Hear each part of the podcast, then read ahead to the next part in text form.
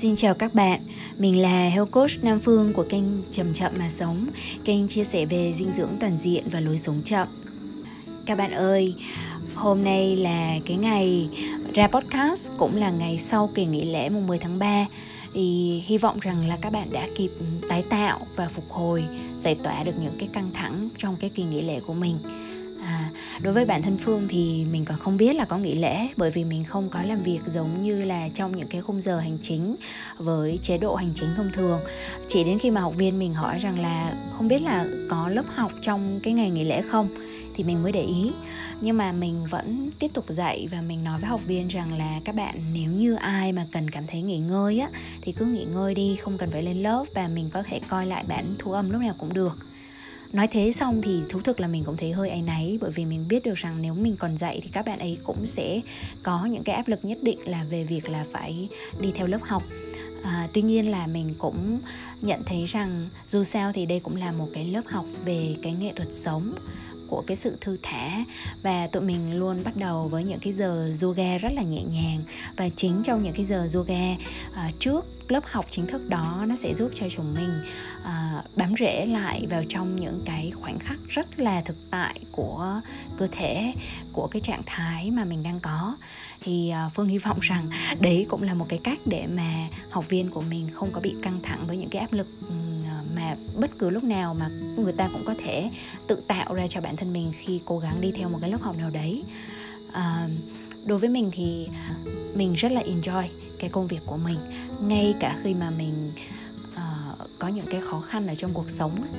Thì khi mà lên lớp mà ban đầu mình có cảm thấy mệt mỏi đi chăng nữa, thì đến lúc mà nhìn thấy các học viên thì mình cũng tự nhiên mình có sức sống trở lại à.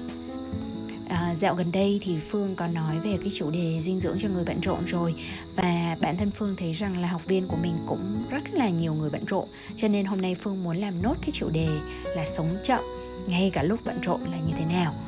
À, làm thế nào để mà chúng ta vừa có hiệu suất tốt mà vừa không bị căng thẳng, có kỷ luật nhưng mà chúng ta vẫn có niềm vui và sự thông thả, có cái cấu trúc sống và cam kết rõ ràng đối với những cái điều mà mình đang làm nhưng vẫn linh hoạt với các cái thay đổi của mình. À, khi Phương dạy bài hai mươi tư giờ sống trọn vẹn thì có một học viên đã hỏi Phương rằng là hãy mô tả cái ngày tiêu biểu của Phương như thế nào. Thì hôm nay Phương sẽ mô tả lại cho các bạn. Và sau đó thì Phương sẽ nói về một số cái nguyên tắc then chốt à, để mà bản thân Phương đã sử dụng để sắp xếp trong cái khoảng thời gian này, là cái khoảng thời gian mà Phương cũng thực sự bận rộn.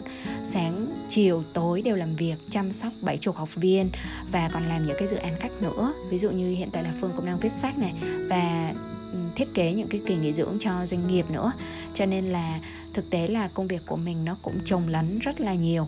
Tuy nhiên á, nó sẽ mình có cái cách sắp xếp mà mình tự tin rằng là trong suốt bốn năm vừa qua thì khi mà mình học cái cách làm việc như một freelancer hay một người làm việc tại nhà, một người tự uh, tự tuyển dụng mình, self-employed, tự làm sếp cho mình, thì mình cân bằng được, mình tìm được một cái điểm cân bằng để mà mình không có bị lỏng lẻo uh, trong cái cấu trúc sống của mình, cái cấu trúc sắp xếp cái uh, thời gian và không gian sống của mình. Và bởi vì Phương biết được rằng là rất là nhiều người khi mà mình chuyển qua làm việc tại nhà hoặc là khi mà chuyển qua làm việc tự do á, thì mình dễ bị lỏng lẻo về cái khâu kỷ luật. Mình không còn cái, cái ranh giới ngăn cách rõ ràng giữa công việc, công sở với lại những cái hoạt động sống khác của mình nữa, cho nên nó ảnh hưởng lẫn nhau rất là nhiều. Còn bản thân mình thì mình đã từng bị ảnh hưởng và đã từng bị kiệt sức, cho nên bây giờ mình đúc rút và rút tỉa ra được rất là nhiều những cái kinh nghiệm để mà có thể là chia sẻ lại với các bạn. Rồi, thì bây giờ mời các bạn lắng nghe ha.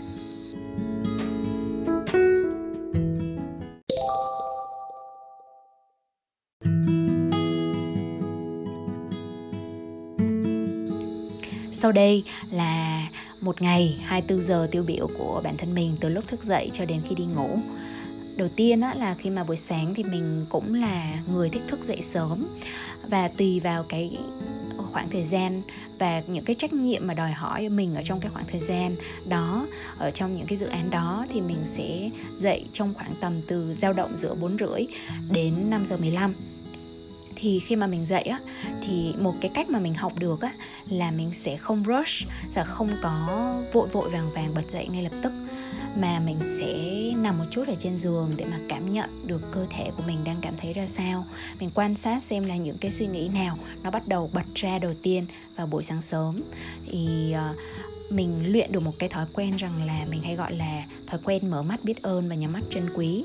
Tức là khi mà đầu ngày thì mình sẽ, trước khi mà mình mở mắt ra thì mình sẽ lẩm nhẩm ở trong đầu những cái điều mà mình cảm thấy đang diễn ra tốt đẹp, mình thấy biết ơn trong cuộc sống. Và cuối ngày thì mình sẽ nhẩm lại những cái điều mà mình cảm thấy trân quý ở trong cuộc sống trước khi đi ngủ. Đó, thì ngay trước khi mà mình mở mắt thì mình sẽ nhẩm vào những cái điều như vậy. Và bây giờ nó đã trở thành một cái second nature, tức là một cái bản chất của mình rồi. Mình làm nó mà nó không cần phải cố gắng gì quá nhiều cả. Sau đó thì mình sẽ ra khỏi giường và vào nhà tắm để mà mình đánh răng rửa mặt và làm vệ sinh cá nhân. Thì khi mà mình đứng trước gương thì mình cũng luyện một cái thói quen nho nhỏ nữa là khi mà mình vừa đánh răng, mình vừa nhìn vào mắt của bản thân và mình lặp lại cái thông điệp cho bản thân mình nghe. Mình nói rằng là mình yêu bản thân mình rất là nhiều và mình trân quý bản thân mình rất là nhiều. Thì đấy cũng là một cái thói quen mà mình luyện cho bản thân mình để mà mình có được một cái tâm thế nó thực sự là đầy đủ, dồi dào. Và ở trong một cái tâm thế lành mạnh như vậy thì mình mới sẵn sàng để bắt đầu một cái ngày mà rất là nhiều công việc và rất là nhiều trách nhiệm. Sau đấy thì mình đi vào dọn giường và dọn phòng ngủ để mà mình sẵn sàng dạy học. Trong cái khoảng thời gian này thì là như vậy. Tức là nhà mình thì rất là nhỏ thôi, cho nên mỗi căn phòng nó không chỉ là đóng một cái công năng mà nó đóng rất là nhiều cái công năng. Thì khi mà mình gập cái giường của mình lại thì mình có được một cái chỗ trống vừa đủ để mà mình sắp xếp bàn, uh, ghế trước này, để mà khi mà mình dạy học mình có bàn ghế để ngồi này, và trải ra một cái thảm yoga, và vừa đủ cái không gian để mà mình cua quào tập yoga mà không có bị đụng tay đụng chân quá nhiều. À, tức là có đụng đấy các bạn, chứ mình cũng sống trong không gian nó không có lớn lắm đâu, nhưng mà mình cảm thấy ok với cái việc đó. Thì khi mà mình mình mình đang dạy lớp thân khỏe tâm an chẳng hạn thì mình cũng sẽ thiền thiền trước đó trong khoảng tầm mười lăm đến ba mươi phút để mà mình cảm nhận được cái trạng thái ở bên trong cơ thể, trong trái tim mình. Rồi sau đấy mình sẽ vào lớp yoga cùng với lớp để mà tập. Thì thông thường là mình sẽ có giáo viên yoga, cũng chính là học viên, sẽ xung phong hướng dẫn cho lớp.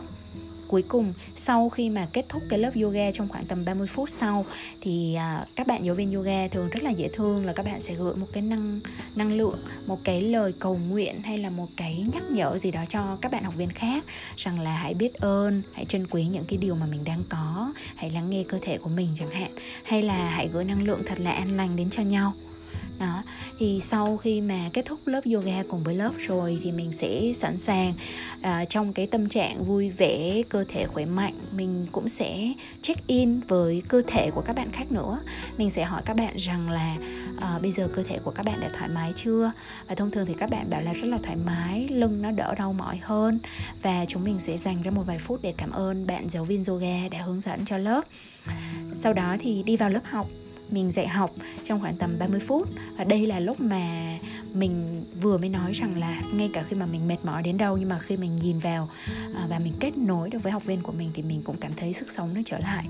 Mặc dù là thú thật là có những cái hôm mình cũng bị mệt do trước đấy thức khuya và à, làm việc nhiều, thì mình cũng có những cái lúc mà mình cảm thấy mệt và mình cảm thấy như là cái cái cái trung khu ngôn ngữ ở trong não bộ của mình nó chưa có được bật lên một trăm phần trăm, nó chỉ được năm mươi phần trăm thôi. À, rồi nhưng mà mình cảm thấy rằng là tự chung khi mà kết thúc lớp học là tự nhiên cái năng lượng nó trở lại rất là tốt. Và sau đấy thì mình sẽ đi xuống nhà và chở mẹ mình đi nấu bếp từ thiện. Khoảng tầm ba buổi một tuần thì mẹ mình sẽ đi đến bếp chay tình thương và sẽ nấu nấu bếp và mang đến cho những cái bệnh viện ở trong thành phố Đà Lạt. Thì mình mình thấy rất là vui khi được đóng góp phần nào, dù chỉ là một cái tài xế thôi, để chở mẹ mình đi, chở mẹ mình về.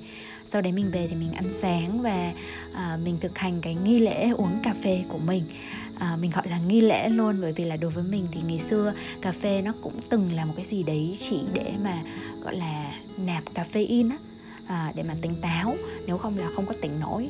Nhưng mà bây giờ thì mình pha cà phê với một cái tốc độ chậm rãi và mình lắng nghe những cái âm thanh, rồi là những cái mùi nó phát ra, rồi đến những cái hương vị. Tức là mình bật hết cả năm giác quan của mình lên để thưởng thức à, cái cà phê của mình, từ cái khâu mà mình tự rang à, tự xay sorry từ cái khâu mà mình tự xay hạt cà phê, nó lạo xạo lạo xạo, nghe tiếng ấm đun nước, và mình ngắm mình ngắm những cái bọt sủi cà phê nó nổi lên trong lúc mà mình chậm chậm mình À, đổ cái dòng nước xuống. Mình yêu thích tất cả mọi thứ, từ màu sắc, mùi vị và hương thơm, à, và mình mình yêu cái cảm giác uống cà phê dễ sợ các bạn. Rồi sau đấy thì khi mà mình thưởng thức xong thì mình sẽ đi làm việc, à, và hiện tại thì mình sẽ sử dụng một cái nền tảng tên là Focusmate, tức là dịch ra là bạn tập trung. Mate là người bạn và focus là sự tập trung. Thì cái nền tảng này nó rất là thú vị. Thì uh, focus mate nó sẽ ghép cặp một cách ngẫu hứng, ngẫu nhiên cho bản thân mình với một người lạ bất kỳ mà cũng có cái mục tiêu là sẽ phải cần làm tập trung trong một cái khoảng thời gian nào đấy. Và thông thường thì nó sẽ có hai khoảng thời gian là hai mươi lăm phút hoặc năm mươi phút.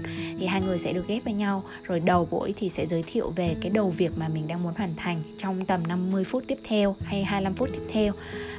À, rồi sau đấy đến cuối buổi là sẽ check lại với nhau xem là tiến độ đến đâu rồi.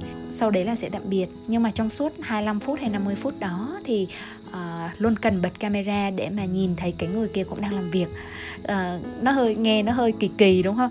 Nhưng mà thực sự thì mặc dù là một người lạ, nhưng mà chỉ cần có nhau thôi ha, thì là đã cảm thấy có cái sự tập trung hơn rất là nhiều rồi. Có cái sự động viên, có một sự đồng hành, dù chỉ trong một cái khoảng thời gian ngắn ngủi thôi. Thì nếu mà bạn nào quan tâm thì có thể thử cái, cái nền tảng này, mình thấy rất là thú vị.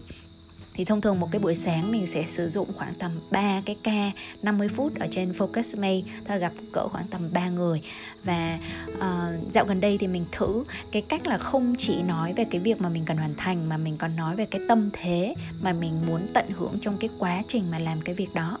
uh, Ví dụ như mình sẽ nói rằng là uh, bây giờ mình đang cố gắng hoàn thành một cái slide thuyết trình, nhưng mà bản thân mình thì mình không chắc là mình sẽ cố gắng là sẽ hoàn thành xong ở trong một cái ca làm việc như thế này. Nhưng nếu không được thì mình cũng sẽ tận hưởng cái quá trình này thôi.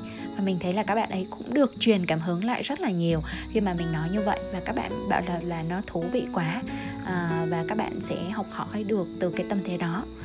À, và dĩ nhiên là cũng sẽ có những cái người mà khiến cho mình cảm thấy được học hỏi lại được rất là nhiều.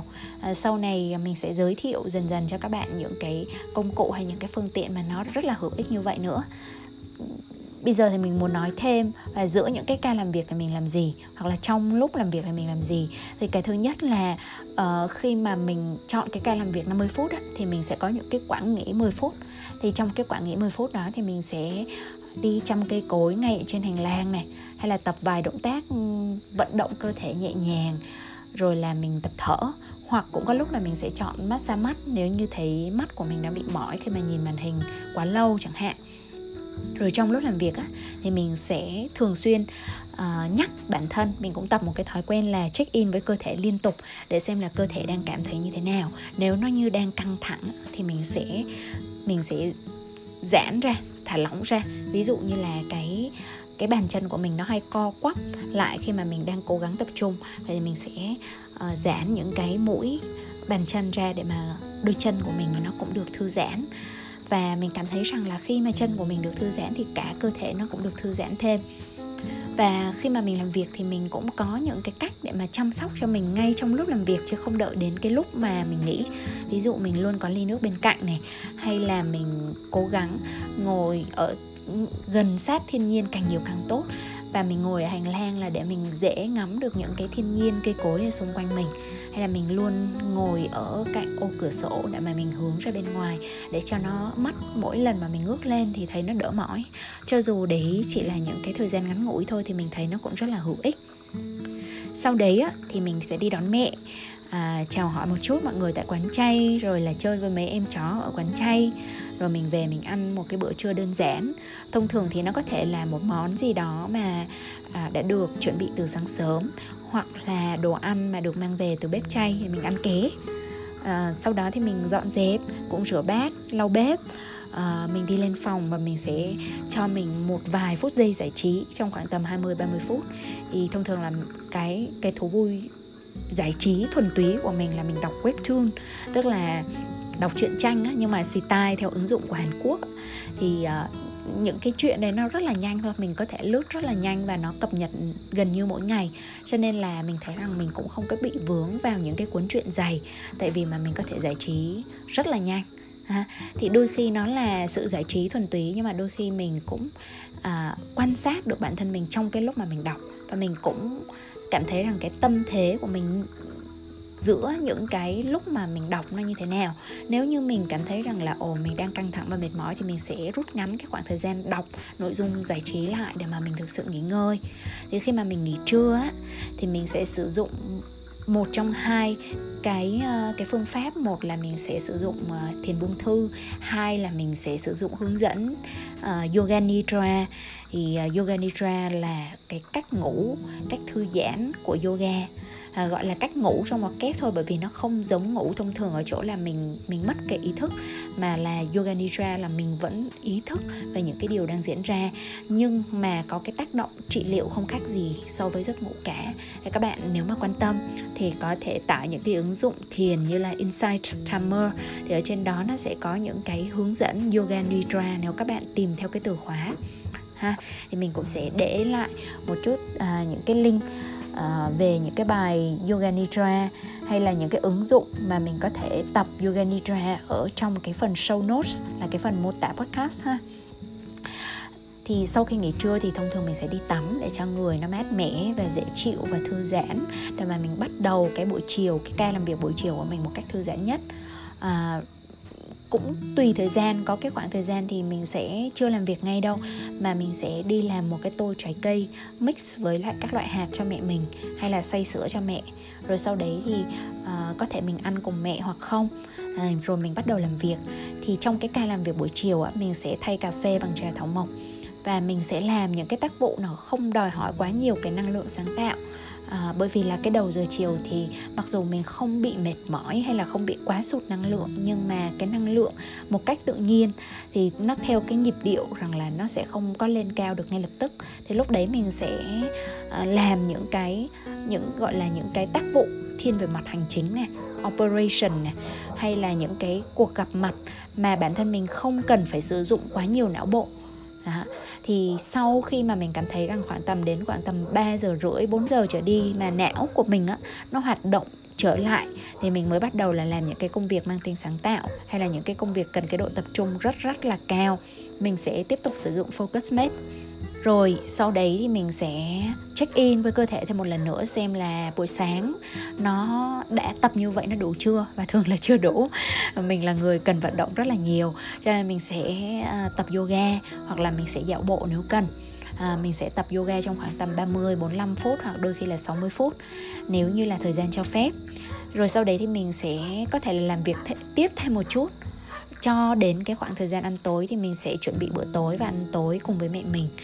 Và sau khi ăn tối thì mình cũng thường là dạo bộ ba mươi cho đến sáu mươi phút tùy theo cái khoảng thời gian mà nó cho phép bản thân mình. Thì trong cái lúc mà đi bộ hoặc là trong cái lúc tập yoga, mình nhận thấy rằng là có rất là nhiều những cái những cái ý tưởng hay ho nó đến với mình. À, cho nên mình thấy rằng là đôi khi là cái hiệu suất làm việc của mình nó cũng phụ thuộc vào những cái thời gian mà mình nghỉ ngơi và thư giãn không kém gì những cái lúc mà mình đang mình đang làm việc tập trung. À, rồi khi mà về mình lại tiếp tục check in với năng lượng của bản thân mình, xem vào cuối ngày trong thời điểm hiện tại, ví dụ lúc đấy là khoảng tầm bảy rưỡi, tám giờ tối đi chẳng hạn, thì cái năng lượng của mình có, nó còn nhiều hay không. À, và nếu nó không có quá bị tụt giảm, mà đôi khi là cái năng lượng nó còn lên cao sau một cái khoảng thời gian đi bộ và nghỉ ngơi, thì mình sẽ tiếp tục làm việc luôn.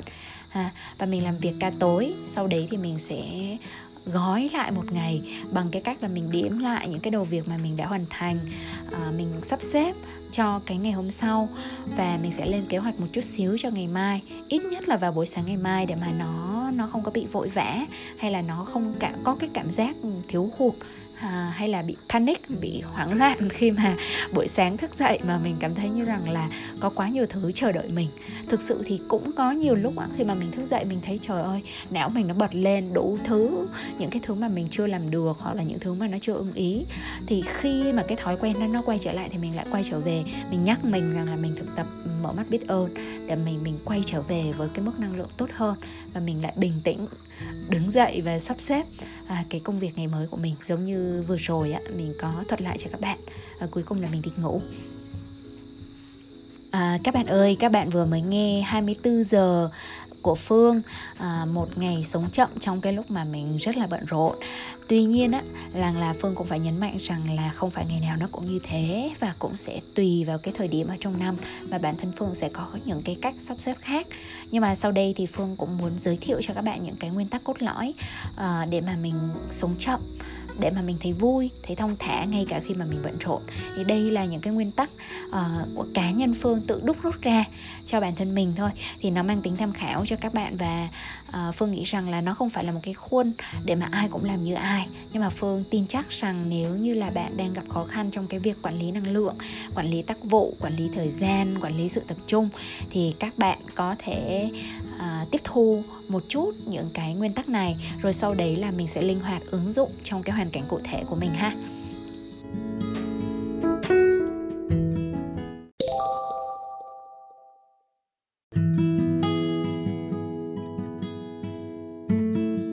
Rồi, cái nguyên tắc đầu tiên là tự chăm sóc phải là ưu tiên, cần cam kết không kém gì công việc.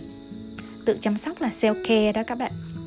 Tự chăm sóc cho mình không phải việc làm vào cuối ngày khi đã xong công việc và chăm sóc hết cho người khác, mà nó là việc bạn cần phải làm đầu ngày, cuối ngày và cả xuyên suốt trong ngày, để bạn có thể làm công việc và chăm sóc cho người khác một cách thật sự hiệu quả. Đó. Thì đấy là cái nguyên tắc của Phương, self care đầu ngày, cuối ngày, xuyên suốt trong ngày, để làm gì thì làm nó cũng sẽ được hiệu quả hơn.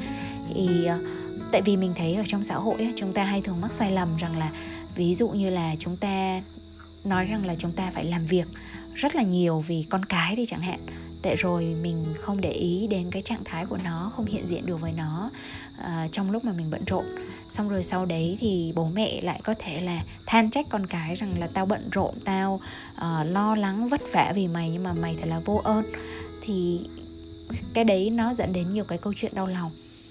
Và những người con cũng vậy, đôi khi rằng mình nói rằng là mình phải lo kiếm tiền để mà phụng dưỡng cha mẹ, à, hay là lo cho đứa em ăn học vân vân chẳng hạn đó. Thì một mặt nó cũng rất là nó rất là đáng trân trọng thôi, chứ mình không có ý nói rằng là những cái người bận rộn và đang cố gắng hết sức vì con cái hay bố mẹ thì nó thì là có gì sai. Nhưng đừng làm với cái giá của việc rằng là mình sẽ mất hoàn toàn cái sự hiện diện của bản thân mình đối với người đó. Mình trở nên cáu bẳn hay là căng thẳng khi mà mình ăn cơm cùng với người đó, hay là mình trở nên trách móc và hờn tủi khi mà mình cảm thấy rằng là có những cái hành động hay lời nói của người đó mà nó nó là vô ơn, nó không có nghĩ đến cái công sức của mình. Chẳng qua lúc đấy là mình bị stress thôi, thì mình mới nghĩ như vậy.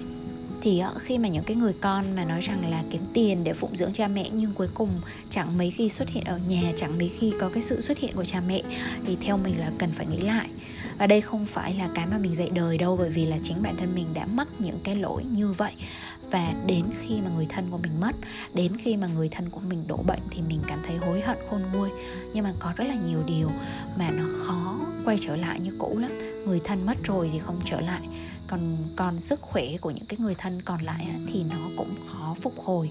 Bởi vì theo thời gian thì bố mẹ của chúng ta sẽ già, và cùng với tuổi tác thì có rất là nhiều thứ ở trong cơ thể nó, nó chỉ có thể gọi là uh, phòng ngừa thôi, và nó gìn giữ phần nào đó thôi, chứ không thể nào mà y chang như cái thời mà trẻ trâu được nữa, đúng không ạ? Đó, thì bản thân mình thấy rằng nhất là đối với những cái người mà gọi là hay đóng vai người chăm sóc thì cần phải được chăm. Nên chúng ta phải chăm những người chăm sóc, ví dụ như là các y bác sĩ và cán bộ y tế này, nhà trị liệu này, người làm từ thiện này, những người làm công tác xã hội, hay là đơn thuần là các chị em phụ nữ làm nội trợ, là người phụ nữ quán xuyến ở trong gia đình, thì đều đóng vai người chăm sóc cả. Thì chúng ta phải chăm người chăm sóc. Và bản thân mình cũng tự nhận nha, là mình là người chăm sóc. Và chúng ta đều là những cái cá nhân sống trong xã hội. Các mạng lưới quan hệ chằng chịt chẳng khác nào mạng lưới sống của các loài động thực vật trong một khu rừng cả. Khi mà một cái cây đổ xuống á, thì gió mưa nó sẽ lùa vào cái khoảng trống đó, và nó sẽ khiến cho mọi thứ nó khác đi. Nó có thể thay đổi toàn bộ cái vi khí hậu và điều kiện sống của các loài ở trong cái khoảng trống đó, ở trong cái vùng rừng đó. Thì tương tự như vậy, đối với những cái người chăm sóc á, thì họ cũng giống như những cái cây lớn, những cái những cái cây thậm chí được gọi là cổ thụ luôn, thường che chở cho rất là nhiều cây và con thông qua tán của nó ở phía bên dưới. Và nếu khi mà người chăm sóc quá kiệt quệ và ngã đổ thì không chỉ toàn bộ uh, cái gia đình của họ bị ảnh hưởng, mà là toàn bộ mạng lưới mà cái người đó là một phần trong đó đều bị ảnh hưởng lớn. Cho nên đối với bản thân mình, mình xác định mình là một người chăm sóc, chăm sóc cho học viên, chăm sóc cho cộng đồng, thì bản thân mình phải chăm sóc cho mình trước, uh, đầu ngày, rồi cuối ngày và xuyên suốt trong cả ngày nữa. Và mình tin rằng rồi ai cũng đến lúc trở thành người chăm sóc cả thôi. Cho nên là phải biết học cách chăm sóc cho chính mình, phải biết ưu tiên uh, cho cái điều này, và phải hiểu được cái tầm quan trọng của cái điều này đối với cái công việc, đối với cái cuộc sống nói chung của không chỉ mình mà còn của người xung quanh nữa.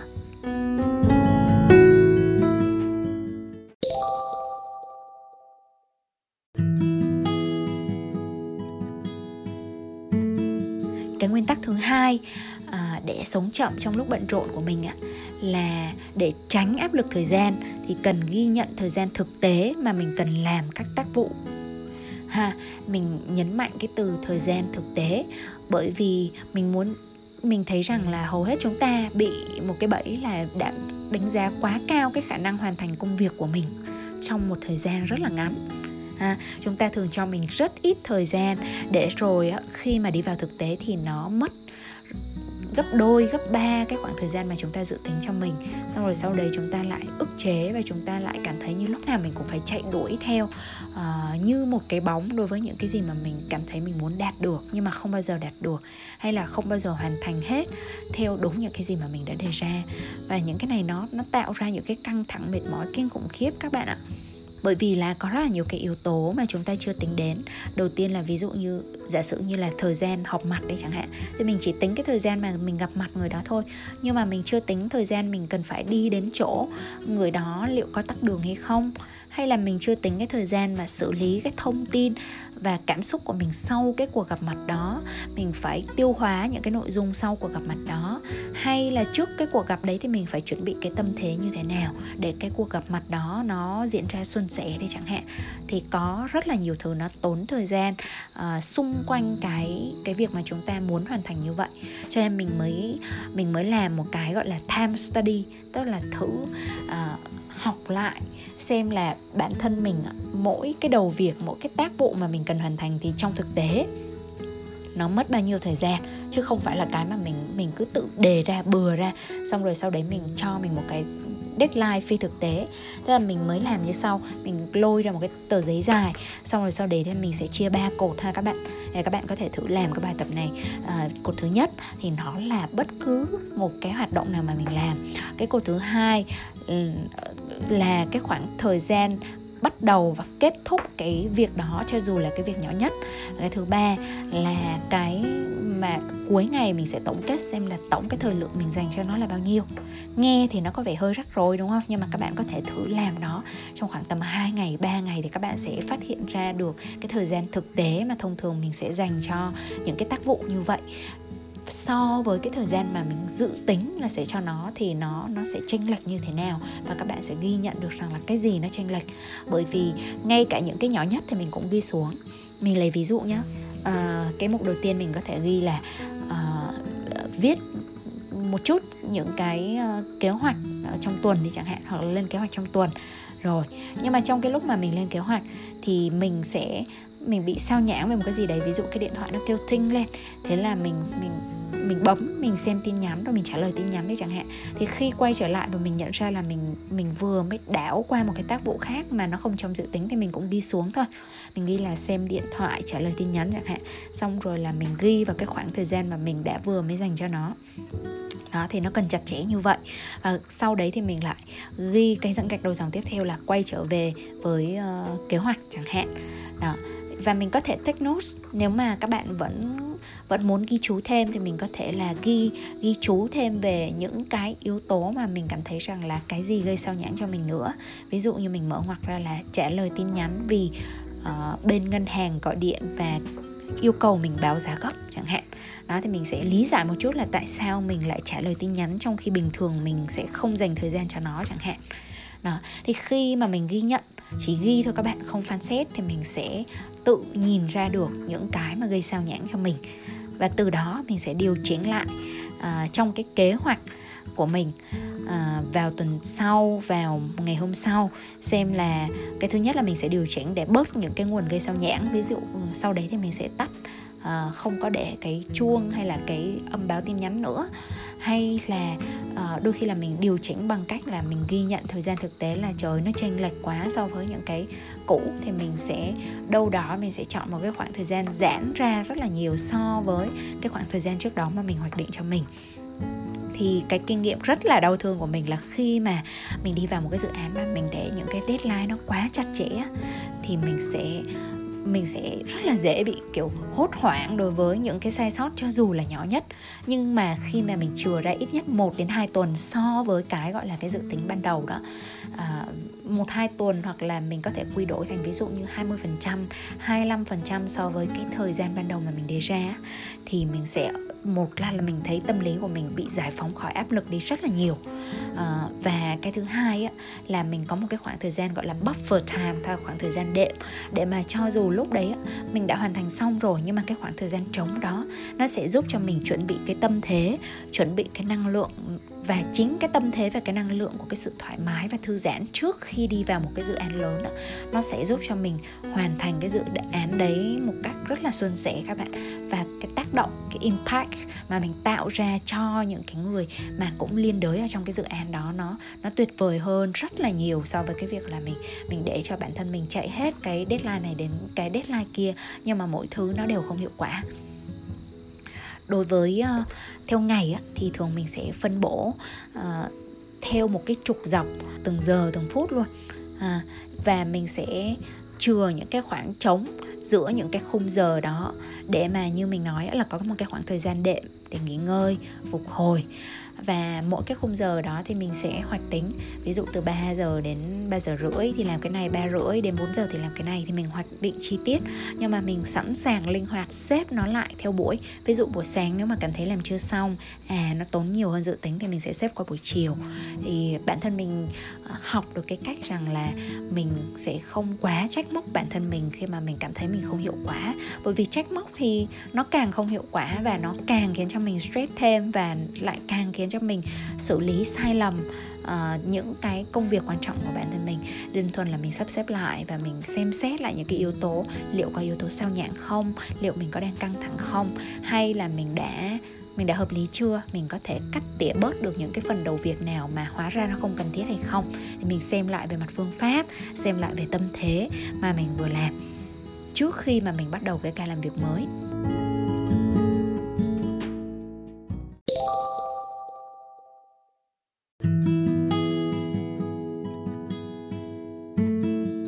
Cái nguyên tắc thứ ba là để cho mình mà có cái sự thong thả, dù cho có nhiều việc đến đâu đi chăng nữa, thì mình sẽ đan cài giữa cái, cái việc phải làm với những cái đầu việc hiện diện. Tức là đan cài giữa cái to do và cái to be. À, thì mình lập những cái danh sách, à, ví dụ như to do list ai cũng biết rồi đúng không? À, danh sách to do, danh sách phải làm là những cái việc mà thông thường nó liên quan đến công việc, nó có mục đích rõ ràng, nó có chỉ tiêu cần hoàn thành, à, nó liên quan đến công việc hoặc dự án, à, hay là đối với bản thân mình là còn có cái sự sáng tác nữa. À, nhưng mà cái danh sách to be thì là gì? Nó không cần có mục đích, nó không cần có phải chỉ tiêu hay là những cái tiêu chuẩn nhất định nào đó, mà chỉ cần chúng ta có mặt và chúng ta hiện diện đối với cái hoạt động đấy, chúng ta thực sự sống trong hiện tại và trọn vẹn đối với những những việc đấy, với cái người đấy. Phương lấy ví dụ nha, ví dụ như không chỉ là trong thiền hay là tập yoga, mà có thể là trong hoạt động ăn uống này, chăm sóc cây cối này, dọn dẹp nhà cửa, à, rồi là các quãng nghỉ ngắn giữa công việc khi mà các bạn massage cho cơ thể chẳng hạn, hay là các nút dừng rất là nhỏ để mà check in với cơ thể, đôi khi chỉ cần năm giây, mười giây thôi. Thì đấy là những cái hoạt động to be. Và dĩ nhiên là khi mà ở cùng người khác thì mình cũng là một cái hoạt động to be để mình hiện diện với họ. Thì Phương thấy rằng á, có một cái nó hơi khó ở chỗ là đôi khi chúng mình hay bị nhầm lẫn giữa to be và to do. Thì Phương lấy ví dụ nhá, ví dụ như mà ban đầu á, mình sẽ tìm cách sống tối giản này, mình tìm cách sống chậm. thì để cho mà mình có thể sống trọn vẹn hơn. Tức là nó làm việc với cái phần là, là gì, là cái con người mình, là cái sự hiện diện của mình. Nhưng mà sau đấy thì chúng ta bị lậm vào những cái, ví dụ một cái thực tập nào đấy mà chúng ta cảm thấy là bắt buộc phải như thế. Ví dụ như là những cái thực tập mà được uh, viết ở trong uh, những cái cuốn sách tối giản đi chẳng hạn. Thì chúng ta khi mà chúng ta bị tham là phải hoàn thành, hay là tham là phải uh, cải tổ liên tục và quyết liệt trong một cái khoảng thời gian ngắn, thì nó lại biến thành to do, tức là nó gây stress thêm và chúng ta quên mất mục đích ban đầu. Khi thực hành một cái điều gì đó là để cho mình có nhiều năng lượng hơn, có an yên hơn, thì cuối cùng chúng ta lại bị lâm vào cái tình cảnh rằng là mình phải xong từng đấy cái sự cải tạo, mình phải quét dọn xong từng đấy cái không gian, vân vân. Thay vì thế thì chúng ta sẽ phải quay trở về với cái việc rằng là tự hỏi xem mục đích ban đầu khi mà muốn thực tập một cái điều gì đó là cái gì. Ha, và bây giờ mình còn đang ở trong cái mục đích đó hay không, hay là nó đang bị đi ngược lại rồi. Ha, à, điều mình đang làm á, có phải cái công việc mình làm để báo cáo với ai hay không, để chứng minh với ai, để kiếm tiền hay không. Nếu mà không á, mà để làm cho mình thôi, để sắp xếp cuộc sống của mình, thì nó là to be, là nó sẽ cương quyết, là đặt trọng tâm là cái sự hiện diện của bạn trong lúc đấy nó như thế nào. Và Phương nghĩ rằng á, nó đây không phải là cái chuyện nhất thiết phải là trắng đen rõ ràng. Đôi khi á, đó là cái việc to do hay là cái việc to be, nó là tùy thuộc vào cái tâm thế của bạn trong cái lúc làm. Phương lấy ví dụ như đôi khi là nhìn vào cũng là làm thôi, nhưng mà ví dụ như mình đang làm chuyện này, mình không nghĩ đến chuyện khác, mình không có bị chụp bắt trộn rộn, mà mình rất là tận hưởng cái quá trình đó. Ví dụ cùng làm vườn đi chẳng hạn, thì cái người có người làm vườn là phải xong được đầu việc này, à, xong được đầu việc kia. Nhưng mà có những cái người á, thì đơn thuần là tận hưởng thôi, và nó không quan trọng cái việc là gieo một lúc là bao nhiêu cái hạt, rồi bao nhiêu cái hạt đấy phải mọc lên. Lúc đấy thì nó sẽ không còn cái tinh thần sống chậm đẹp đẽ nữa, đúng không nào?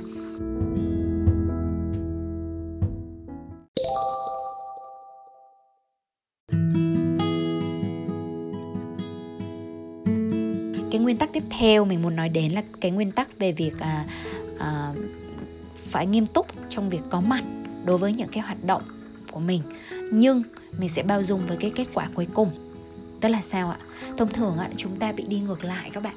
Tức là uh, chúng ta có thể làm việc rất là tùy hứng, uh, nhất là các bạn mà làm sáng tạo mà chưa có bài bản á, hoặc là vẫn còn đang ngẫu hứng, tùy theo tâm trạng.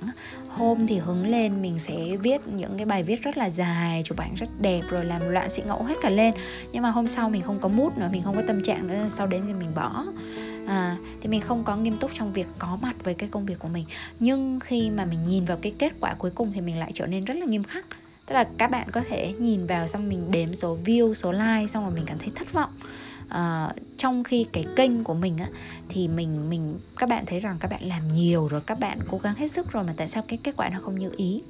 Nhưng mà thực ra thì theo Phương là chúng ta muốn mà làm sáng tạo bền, hay là muốn làm những cái công việc nói chung bền á, thì chúng ta phải làm ngược lại. Tức là nghiêm túc trong cái việc có mặt. Có mặt ở đây là show up, có mặt đúng vào cái chỗ ngồi đó, cái thời gian đó là mình có có mặt, cho dù là mình có cái tâm trạng như thế nào đi chăng nữa ha. Nhưng mình sẽ bao dung với cái kết quả cuối cùng mà mình có thể đạt đến. Tức là mình mình chỉ cần có mặt thôi. Ví dụ như mà uh, mình lập một cái kênh blog đi chẳng hạn. Có một cái ngày mà mình cảm thấy không muốn viết nữa, nên mình, mình cứ có mặt đi, mình cứ ngồi xuống, mình đặt cái tay vào bàn phím. Hay là mình mình không đặt tay vào bàn phím, mình nhìn cái màn hình mình thấy trống rỗng thì mình viết ra sổ, hoặc là mình mở cái email lên mình viết, hay là mình mở mạng xã hội lên mình viết cũng được. Nhưng mà miễn sao là mình tiếp tục làm thì tự nhiên một lúc sau nó cái dòng chảy, cái trải nghiệm dòng chảy, cái cái flow, cái mà các bạn làm sáng tạo hay nói là cái flow, nó có thể nó sẽ xuất hiện chỉ vì là chúng ta đã khởi động. À, chúng ta có thể khởi động rất là từ từ và chậm rãi thôi, nhưng mà chắc chắn rằng khi mà mình có mặt đầy đủ và thường xuyên thì cái dòng chảy đấy nó sẽ nó sẽ xuất hiện. Thì Phương thấy rằng cái trải nghiệm dòng chảy, cái mà dân sáng tạo gọi là cái flow, nó có thể chế tác ra được nếu như chúng ta có mặt đầy đủ, hiện diện cứ một cách kỷ luật, là ví dụ như là cứ cố định vào tầm giờ này, trong không gian này mình sẽ làm một cái gì đó, thì tự nhiên nó có mặt. À, ít nhất thì đó là cái trải nghiệm của Phương, chứ không phải là chúng ta đợi đến lúc mà có một cơn cảm hứng ồ ạt xuất hiện, hay là chúng ta đợi đến lúc mà cái trải nghiệm dòng chảy không biết nó ở đâu ra nó xuất hiện thì chúng ta mới làm. Không, điều ngược lại là chúng ta cứ có mặt trước. à, thì đối với Phương thì Phương sẽ thiết lập môi trường tối giản thôi, tránh sao nhãng nè, và mình thấy rằng là môi trường nó cũng đóng vai trò giống như một cái nút kích hoạt cho cái chế độ sáng tạo của mình. Tức là cứ ngồi vào cái bàn đó là mình sáng tạo chẳng hạn, thì không phải là do tự ngay từ đầu cái bàn đấy nó có cái công năng như vậy, nhưng mà mình tập cho mình một cái thói quen rằng là à, cứ uh, tầm giờ này tại cái bàn này mình sẽ ngồi sáng tạo ra một cái điều gì đó. Thì tự nhiên sau một thời gian á, là chỉ cần ngồi vào bàn thôi là cái là cái năng lượng sáng tạo nó dễ được bật lên. Nó giống như một cái trigger, một cái ngòi kích hoạt cái sự sáng tạo của mình về mặt không gian vậy đó. Và khi mà mình bị mất tập trung, thật ra thì cái việc bị mất tập trung nó cũng uh, nó cũng bình thường thôi các bạn. Đôi khi là nó nó không phải là do mình cố tình gây mất tập trung đâu, nhưng mà sẽ có những chuyện này, chuyện kia xảy ra trong cuộc sống chứ, đúng không? Ví dụ nhá, như ở nhà Phương dạo gần đây, công trường xây dựng này, rồi thợ thầy đi xuống này, người lạ đi xuống này, thường xuyên và liên tục, và mình bị ngắt quãng khỏi cái nhịp điệu làm việc của mình rất là nhiều. Chứ nó không phải là chỉ có an yên suốt ngày ngắm cây cối rồi là nghe chim kêu đâu, không phải vậy. Nhưng mà mình sẽ học được cái cách rằng là à, đây là cuộc sống, mình sẽ thở sâu. Và sau khi mà mình giải quyết được cái chuyện mình bị gọi gấp đi hay gì đó một cách không như ý, thì mình sẽ quay trở về và mình chấp nhận rằng đó là cuộc sống, và mình sẽ tiếp tục cái công việc mà mình đang làm.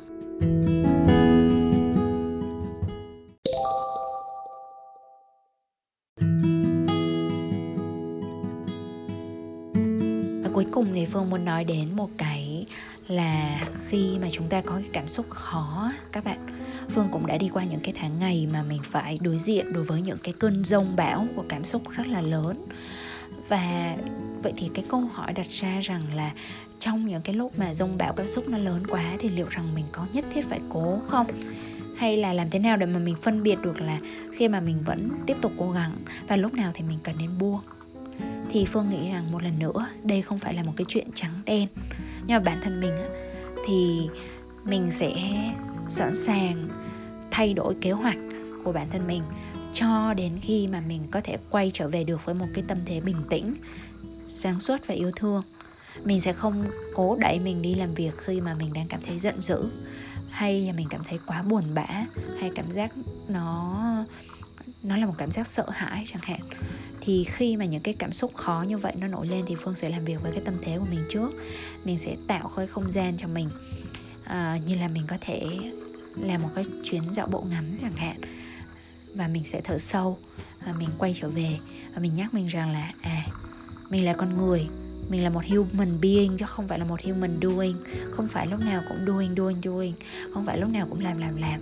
Trước hết là mình phải sống, và mình sẽ phải sống với sự cảm thông và với từ bi với chính mình, rồi mình mới có thể quay trở lại cảm thông và từ bi với chính người khác nữa.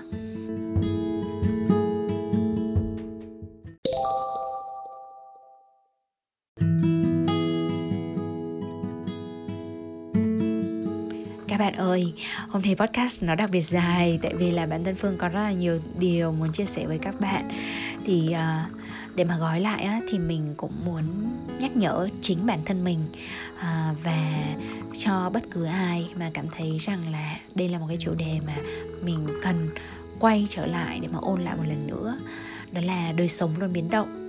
Vì vậy mà mình sẽ cần phải chấp nhận bất cứ một cái, cho dù là chúng ta có một cái bộ khung hay là một cái bí kíp, công cụ hay là phương pháp nào, thì cũng có thể sẽ cần phải được điều chỉnh liên tục qua thời gian, cần phải thí nghiệm, thử nghiệm và điều chỉnh cho đến khi mà nó hợp với hoàn cảnh và nhu cầu ở những cái giai đoạn khác nhau của chính bản thân mình. Mọi thứ nó sống động lắm và chúng ta sẽ cần thay đổi và chúng ta sẽ cần linh hoạt. À, miễn sao là then chốt, cái điều then chốt là hiểu được điều gì thực sự quan trọng đối với chính bản thân mình. Và mình tin rằng cái sự trọn vẹn không nằm ở chỗ chúng ta có thể sống một cách hiệu suất đến đâu, làm được nhiều đến đâu, hay là đạt được thành tích, hay đóng vai một cái vai nào đó một cách hoàn hảo, hay là cáng đáng được thật nhiều trách nhiệm. Không, với mình thì quan trọng nhất là được sống đúng với các giá trị sống mà mình đã đề ra cho bản thân. Ví dụ như mình, mình muốn sống chân thật, mình muốn sống với sự yêu thương hay sự sẻ chia. Thì khi mà có cái gì đó nó xảy ra nó không vừa ý, hay làm tiêu tùng cái kế hoạch ban đầu của mình đi chăng nữa, à, thậm chí là làm thất bại một cái công việc nào đấy của mình đi chăng nữa, mà mình check lại, mình thấy mình vẫn đang học được đúng những cái bài học về giá trị mà mình đề ra, và mình thấy mình vẫn đang sống với cái giá trị đó, thì mình thấy nó hoàn toàn ổn. Và mình sẽ không quên nhắc bản thân mình về cái bức tranh toàn cảnh của một kiếp người, à, là mình ở đây, mình có một cái cuộc đời của một con người. Và khi mà mình zoom out ra, mình thấy rằng là cuộc đời này nó sẽ còn rất nhiều biến động, và mình không chỉ uh, có cái giá trị ở trong cái dự án này, mà mình còn giá trị như một con người, giá trị ở trong những cái vai trò khác nhau ở trong cuộc sống, như là một người con đi chẳng hạn. Thì ví dụ như mình có fail, mình có gặp những cái thất bại ở trong một cái vai trò nào đó, thì những cái vai trò khác thì mình vẫn đang giữ được cái giá trị đó, mình vẫn đang cống hiến, mình vẫn đang cố gắng hết sức mình. Thì như vậy mình thấy rất là thanh thản. Bạn ơi, còn bạn thì sao? À, thực tập sống hiện tại của bạn là gì ha? Bởi vì là bạn đang nghe kênh Chậm Chậm Mà Sống, cho nên Phương tin rằng bạn cũng có những cái kinh nghiệm rất là hữu ích nếu như bạn chia sẻ lại. Thì nếu như là bạn muốn à, chia sẻ theo một cái cách nào đấy, thì có nhiều cái cách, qua comments, uh, qua reviews, hay là qua một Q and A của Spotify. Thì Phương đều đọc được những cái lời tâm sự của các bạn, thì Phương sẽ thấy rất là vui nếu như ai đó, uh, các bạn thính giả có thể để lại một vài cái, cái nhận xét, hay là một vài cái dòng cảm nghĩ, uh, để mà tụi mình ở trong team Nam Phương cũng sẽ đọc và nhận được cái sự chia sẻ ngược lại từ các bạn. Thì như vậy nó tuyệt vời lắm. Bây giờ thì mình kết thúc podcast bằng một lời chúc. Thì mình chúc cho các bạn mỗi ngày đều có thật nhiều những cái khoảnh khắc sống với tâm thế thư thả và thong dong. Những nút dừng mà bạn có sẽ được đan cài khéo léo, làm sao để mà bạn có thể giải phóng bản thân khỏi áp lực không cần thiết. Và Phương cũng chúc cho các bạn được là mình trong phiên bản hiện diện đủ đầy nhất ngay từ hôm nay. Chúc cho các bạn có ngày thật vui và đêm thật yên. Xin chào và hẹn gặp lại.